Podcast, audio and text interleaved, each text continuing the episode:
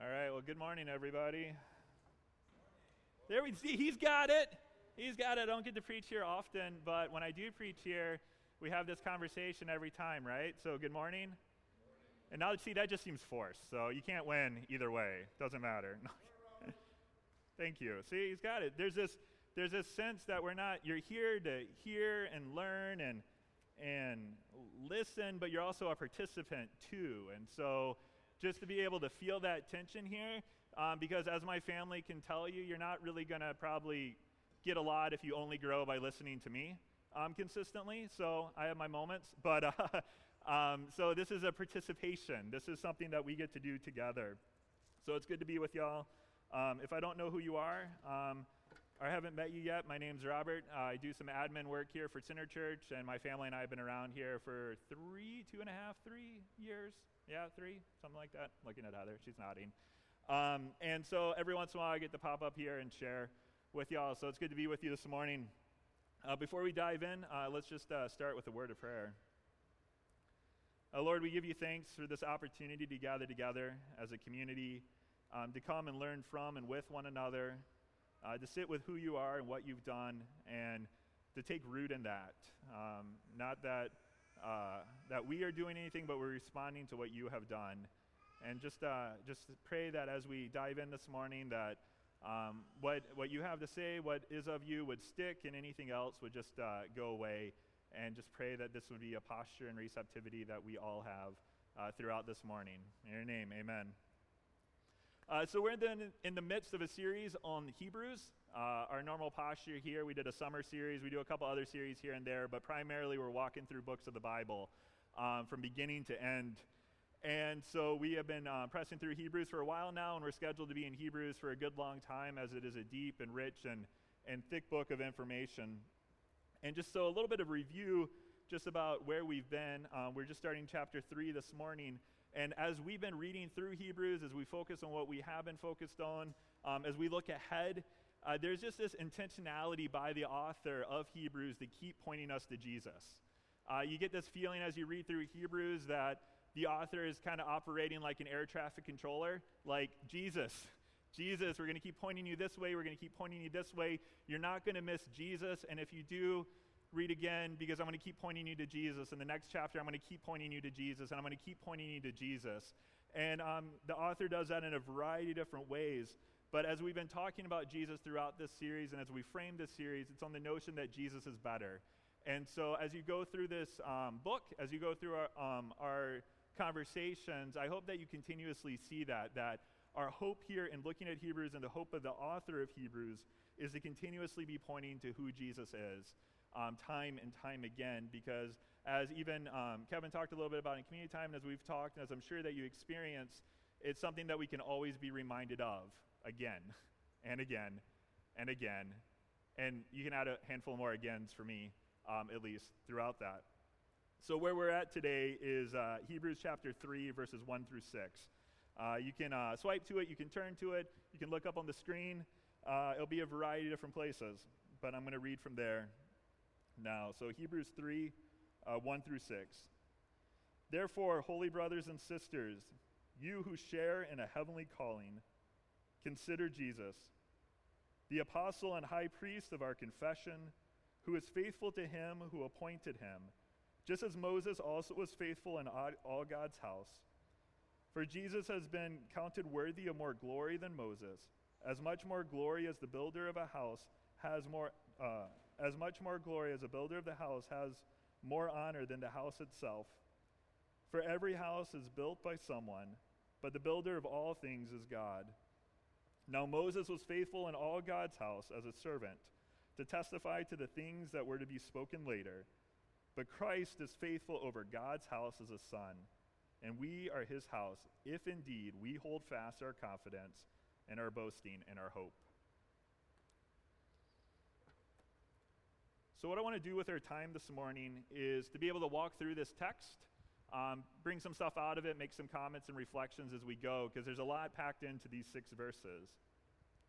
And right away, what I want us to see as we look at this passage, that the author starts right away saying, Therefore, holy brothers and sisters, you who share a heavenly calling, you who share a heavenly calling.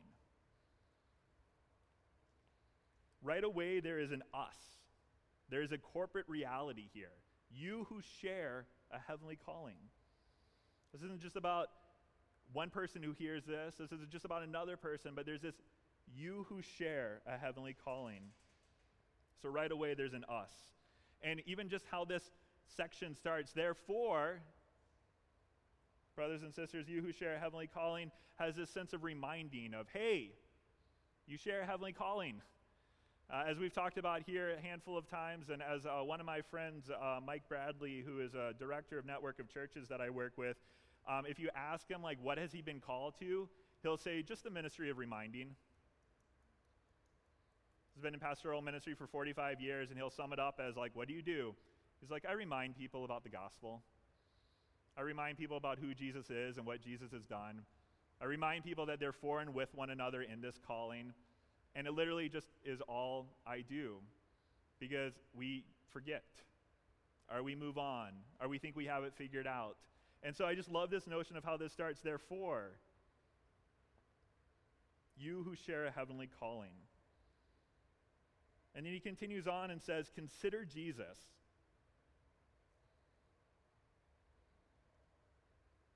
And just to hear that, to hear, therefore, you who share heavenly calling, consider Jesus. There's this invitation to pause as we read this text. Not only in the consideration, the invitation to consideration, but grammatically, there's also an invitation to pause. Consider Jesus. And through that reminder, an invitation to consider Jesus' faithfulness, to consider Jesus stop. And I just love that notion of considering Jesus. It seems so simple, right? Well, of course, it's Jesus. We're supposed to focus on him. But to stop and pause and to consider Jesus. What comes to mind when we just stop for a moment and consider Jesus? We get so busy with the moving go to and fro, the Sunday setup, the getting to work, the game after, or whatever is going on. Did this go over 90 minutes? Did it go over 60 minutes if you're from a good Lutheran context? Um, all of these other other stresses about what it is that's mom- giving us momentum, fueling us. But how much of that is rooted in, hey, consider Jesus? To stop, to pause, to consider Jesus. And whatever's been coming to your mind through this time as you sit and consider Jesus, I want you to hold on to as we keep going and walking through the text that we have this morning. The author continues on and talks about that not only that you share a heavenly calling, an invitation to consider Jesus, but that there is something here of our confession of who Jesus is. Consider that Jesus, the apostle and high priest of our confession, of our confession, the author of Hebrews is pointing us to consider Jesus' faithfulness. Author is connecting, pointing us to Jesus' faithfulness to consider. And that consideration is connected to who Jesus is and what Jesus has done. So we're connecting our consideration to the confession of who Jesus is and what he has done. It's a little bit of a tongue twister there, a little bit there. So let's just sit with that for a moment. That the author here is saying that as we consider Jesus, our considerations of Jesus is connected to our confession of Jesus. When we consider Jesus, when we sit and actually consider Jesus, our considerations reveal how we feel, how we view, how we think about Jesus. There's a connection between what we think and what we confess. And oftentimes, there's many ways it can play out, and there's oftentimes two main ways that this plays out. That our consideration of Jesus, as it leads to our confession of Jesus, leads us to what we believe about Jesus. We think about Jesus, and how we think about Jesus can't help but impact what we say about Jesus. So there's a natural connection there, but on the other end, it can also highlight a gap between our confession and our consideration. Might seem a little confusing wordplay there, but oftentimes what we confess about Jesus doesn't always match up what we consider or think or live out about Jesus. Because for some of y'all, if you grew up in the church, this can become rote pretty quickly. Um, and there's nothing wrong with memorization. Um, sometimes I wish that I still couldn't recite, recite most of Luther's small catechism to you if I tried, but um, that's, uh, that's more of a seminary joke than it is anything else about the catechism itself, so I apologize. um, within there. But there is a sense that we, if you grew up around the church, if you've been around the church for a while, or if you're being told what it means to be part of a church, there's always this emphasis of this is what you need to believe, this is what you need to believe, which is important, but do we actually consider it? Do we actually know it? Do we actually believe it? Are we just saying, I believe in God the Father, God the Son, God the Holy Spirit, and going on, and then we're like, okay, that's at least two minutes of service done. and that's that. And so, this connection that I think that the author is inviting us into of our consideration and our confession. And one thing that I want to point our direction to is anytime that I think about confession, especially when it comes to confession of Jesus as Lord, I'm drawn to the Gospel of Matthew and the beloved disciple Peter, not actually the beloved disciple as referred to Scripture, but he's my beloved disciple because Peter is frantic and crazy and he's all on board and then he's not on board, then he is on board and he's not on board and kind of all back and forth and everywhere in the middle.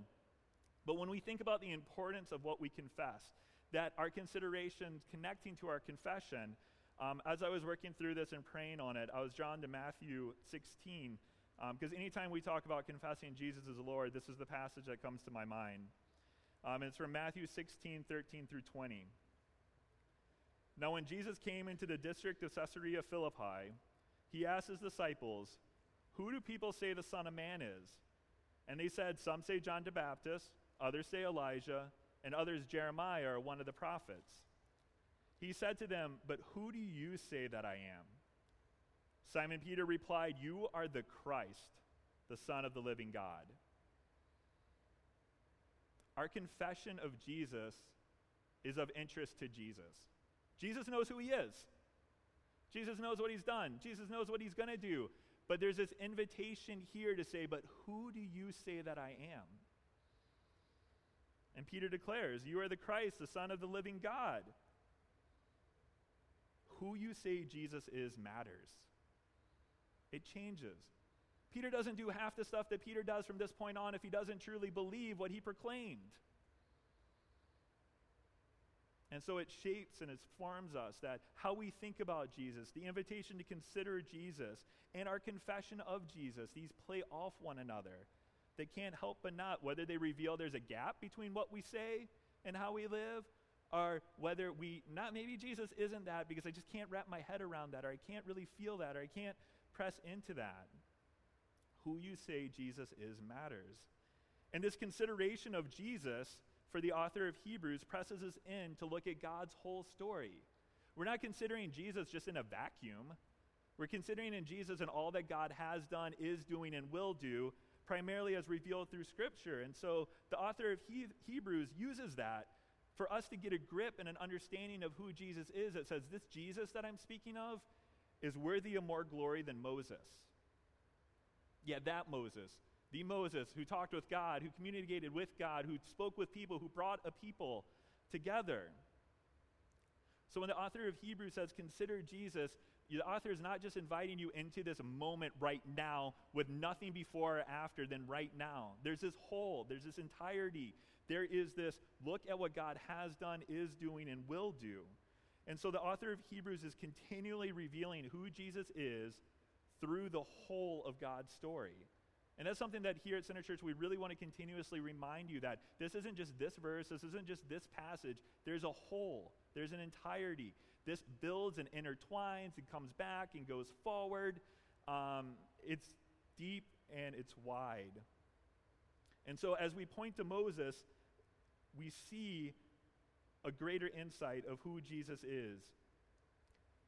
In the Old Testament book of Numbers, which is cited in our text today, the Lord says of Moses, He is faithful in all my house.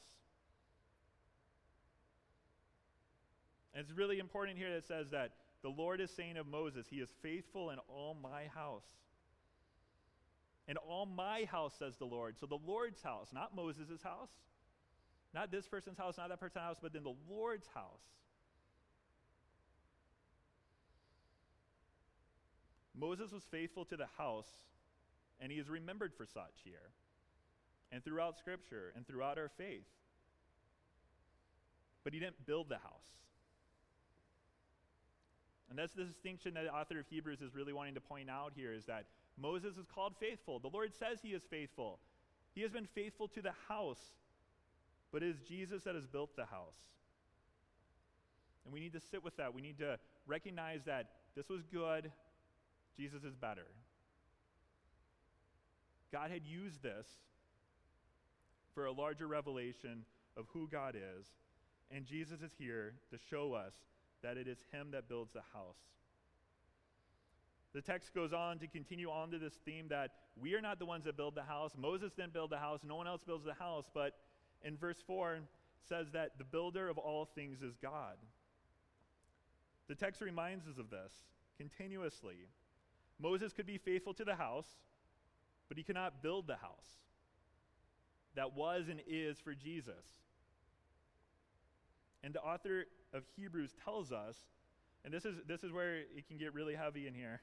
With all this, we can say, hey, Jesus builds the house, we don't build the house. That's great, okay. I really want to kind of be in charge, but maybe not. But it's all right if Jesus built the house, I'm still living in the house. It's fine. And the author says, and we are his house. And so there's this presence of like, Jesus builds the house, you don't build the house, but yet we are his house. And there's a lot that plays within that. As we think about this idea of house and building, oftentimes we have this intertwine that we need on one end to remember that this is Jesus that builds us up. This is Jesus' good work. This is what Jesus is doing in and through us. But that doesn't mean that we aren't present in the process. That doesn't mean that we aren't open to the process. Because obviously, we all know God's going to do what God wants through and when God wants to do that, right? So there is that reality there. But oftentimes, we need correction on both sides. We need correction on the side that we think this is all about us, and we can do that. Um, and more often than not, that's where the focus of our correction is because it's so obvious that that's where we need the correction. But on the other side of that, we can sometimes kid ourselves into thinking, like, ah, Jesus has got this. I get to clock in for my 90 minutes on Sunday, and I'm good because I can't do anything. Okay, am I the only one who ever does that? All right, never mind. But like, there's a tension, right? Come to church, check off the church, do that check off the faith. You've done all these things. Jesus has got it. And one of the reasons that I think this is so seductive to us is because it is true that Jesus has it. Jesus Church has been around for a long time, going to continue to be around for a long time. But that also doesn't invite us into a proactive working against being obedient and faithful to what Jesus has called us to. And so, in this idea of that we are as his house, 1 Peter 2 5 has really helpful as we work out this dynamic, as we work out this tension um, that I was just articulating and talking about here. It says, You yourselves, like living stones, are being built up as a spiritual house to be a holy priesthood, to offer spiritual sacrifices acceptable to God through Jesus Christ. I want you to hear that again. You yourselves, like living stones, are being built up as a spiritual house to be a holy priesthood, to offer spiritual sacrifices acceptable of God through Jesus Christ. Pay attention to that first part from the First Peter text. Are these stones dead? It says these stones are living and are being built up. It's not like I'm just going to sit here and hold down really hard and Jesus is going to keep grabbing me and then build me up on my own and I'm going to keep coming down. There, there, can be that tension there. It feels like that. And Jesus is going to work in and through us regardless of where um, we go. But as what we are called into,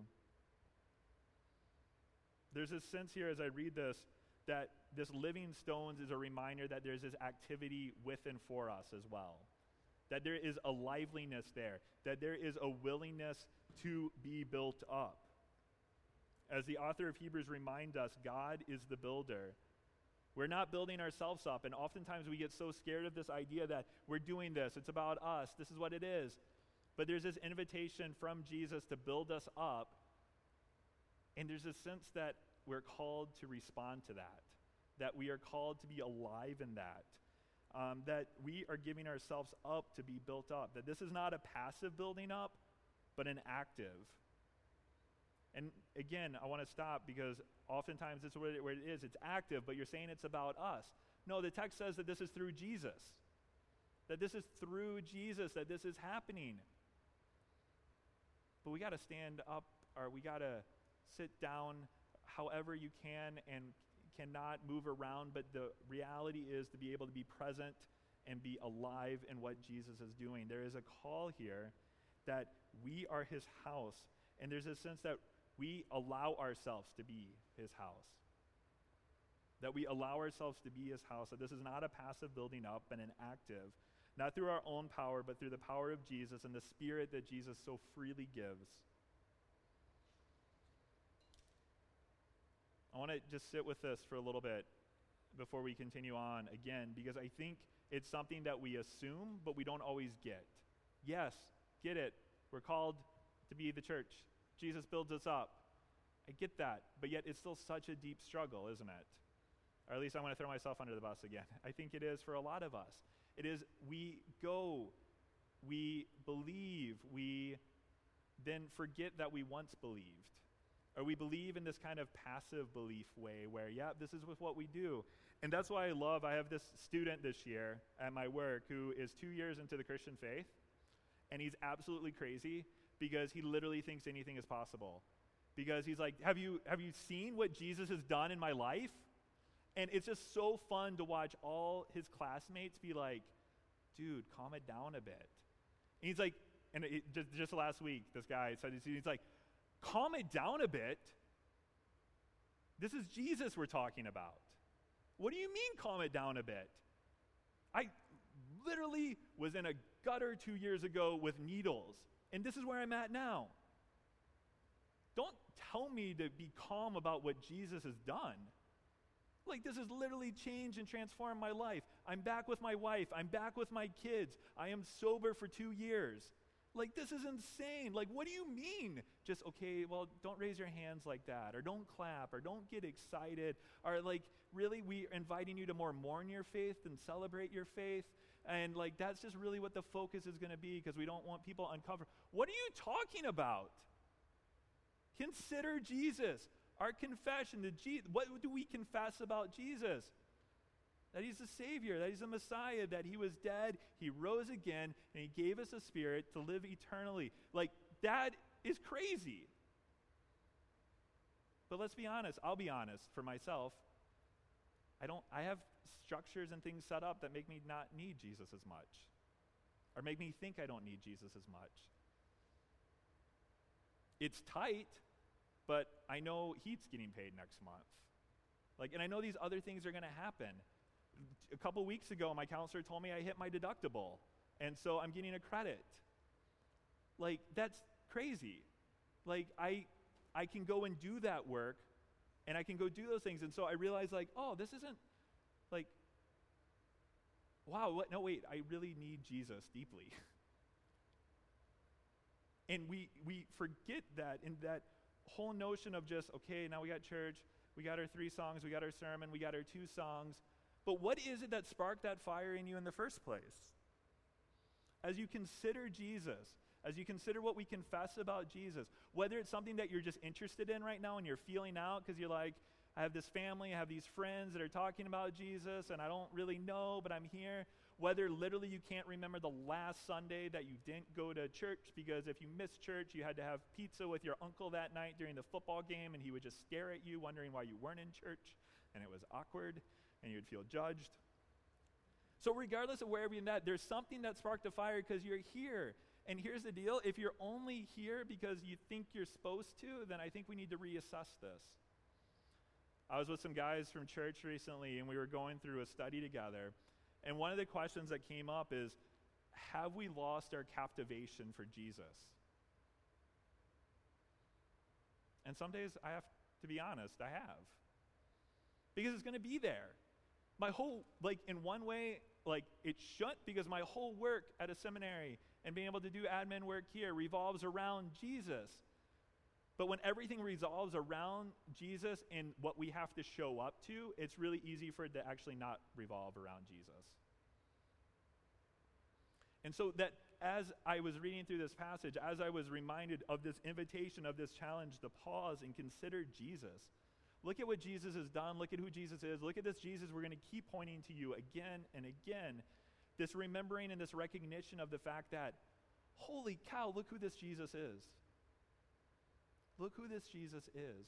Look at what Jesus has done for you and with you. Look at the people that Jesus has brought into your life.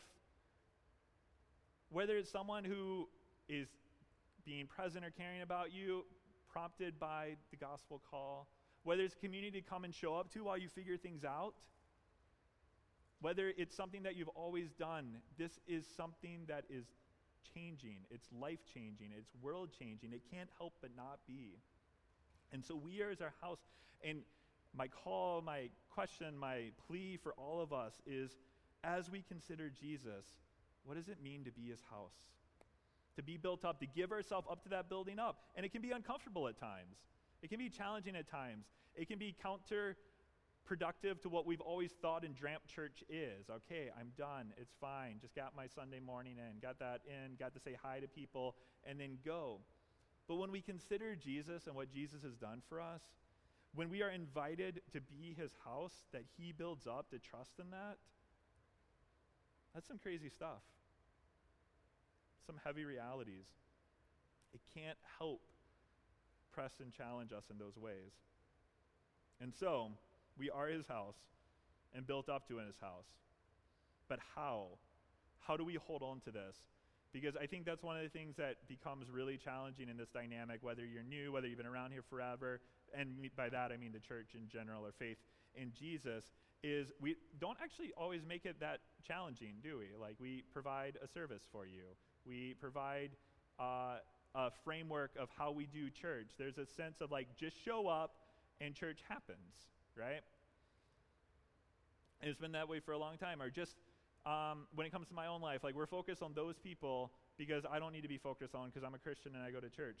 And Jesus says that or the, um, the author of Hebrews speaks to the fact that if we are his house and to be built up in his house, we are his house if indeed we hold fast our confidence and our boasting and our hope.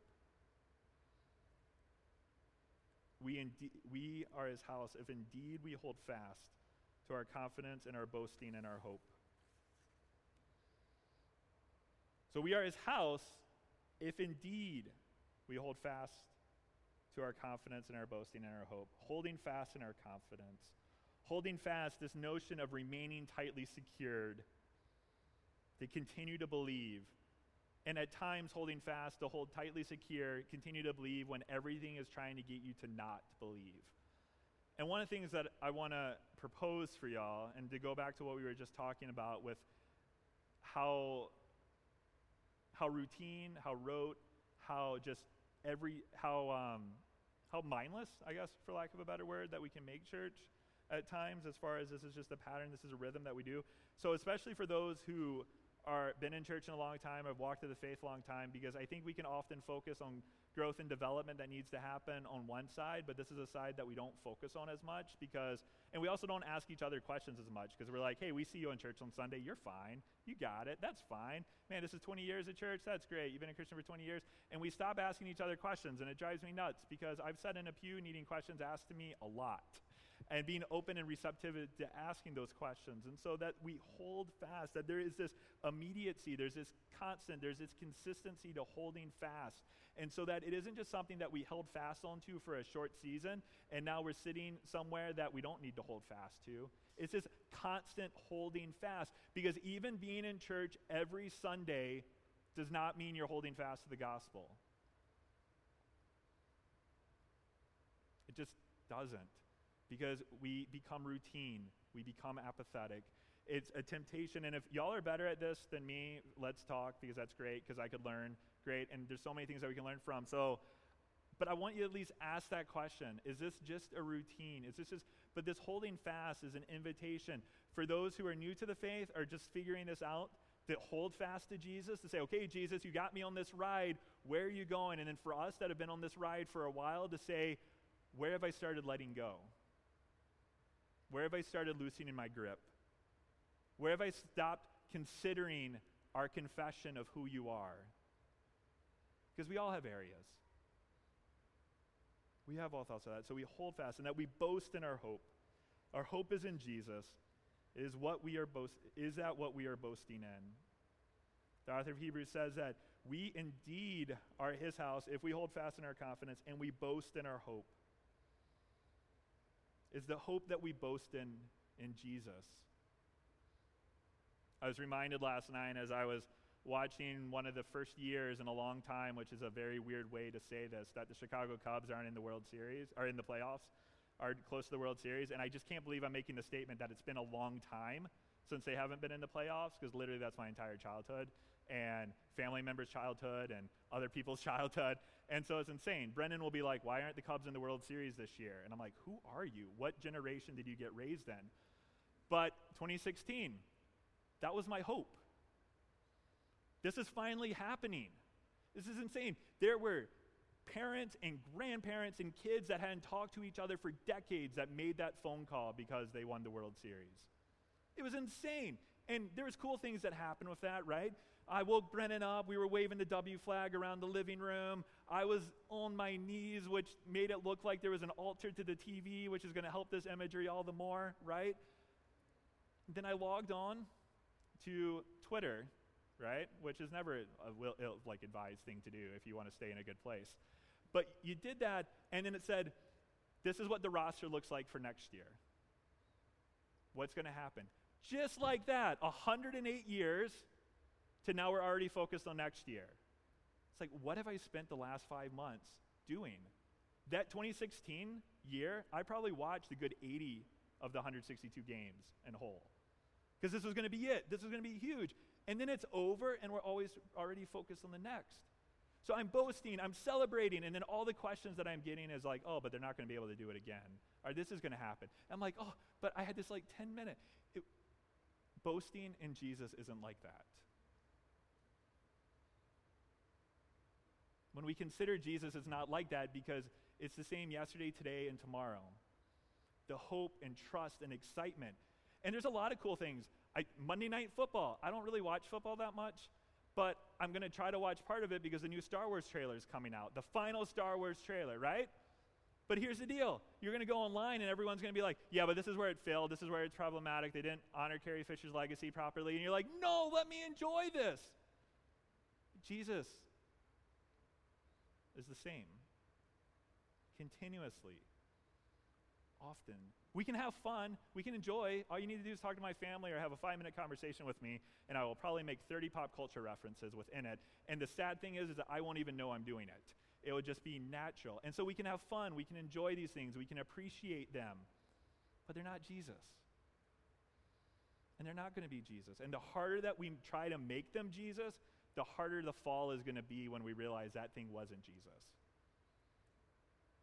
There's a lot of things I ignored in 2016. especially the last few months of the season. And it happens so quickly.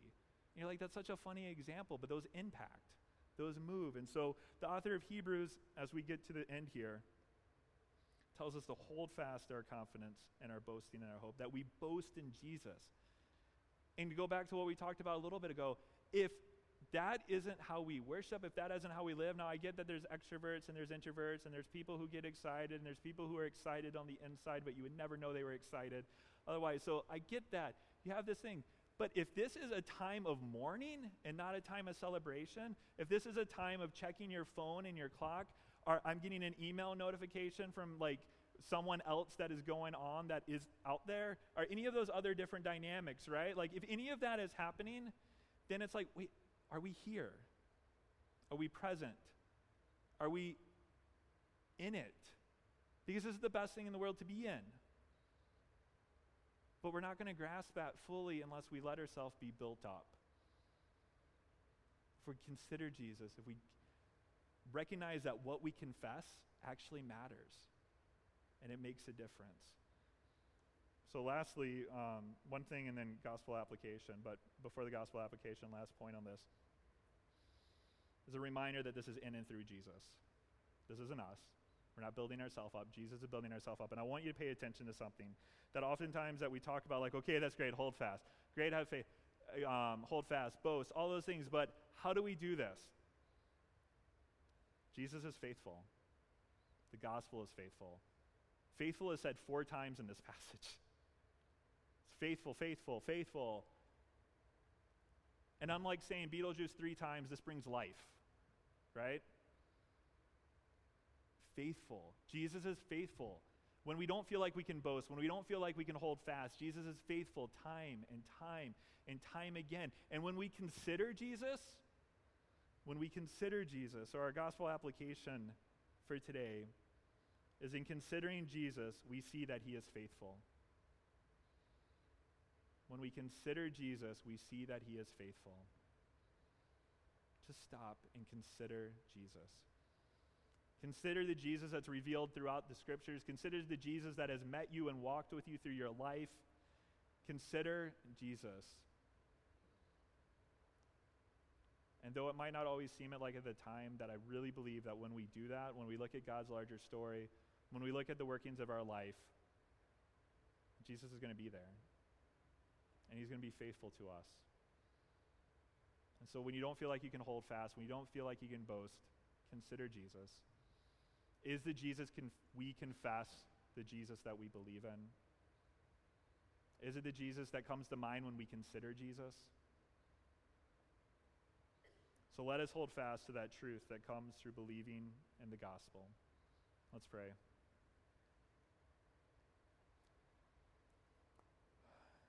Gracious God,